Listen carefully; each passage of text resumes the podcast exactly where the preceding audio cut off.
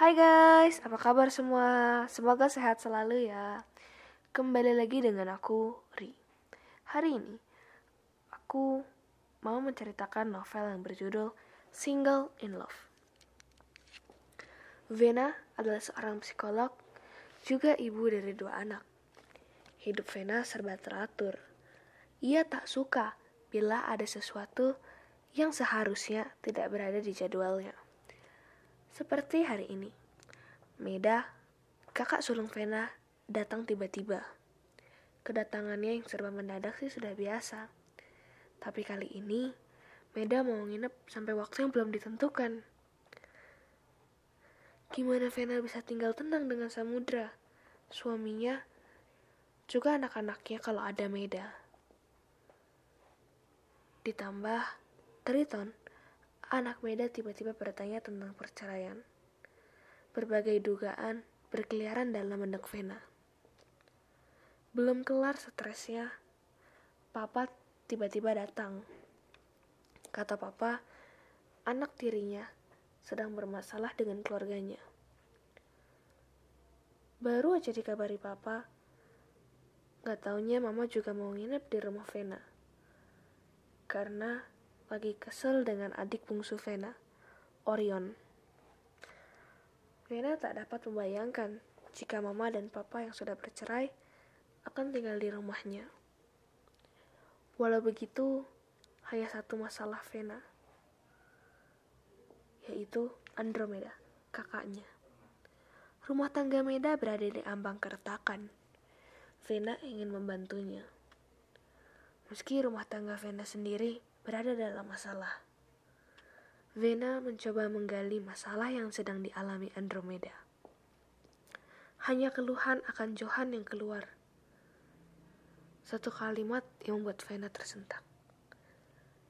Meda akan cerai.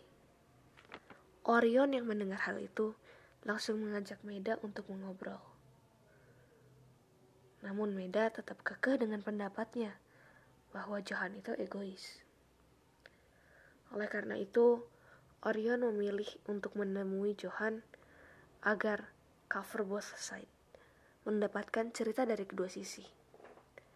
Dari Johan, Orion dan Vena tahu Johan masih menyayangi Meda. Ia tahu mungkin dirinya salah.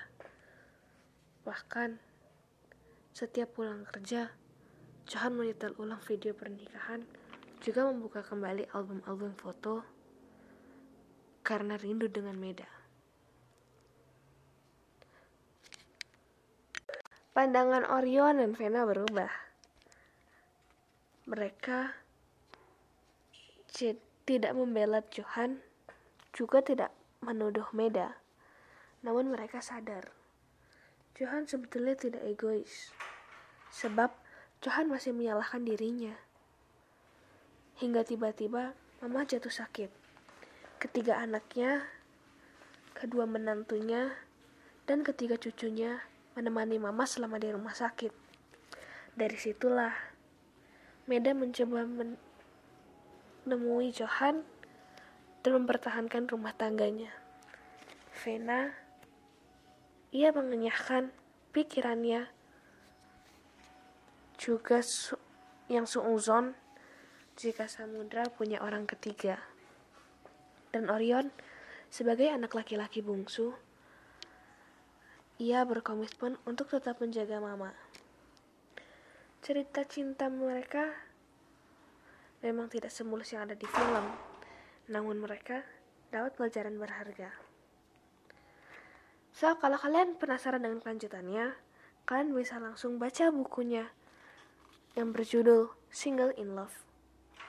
Dari skala 1 sampai 10, aku kasih buku ini skala 10.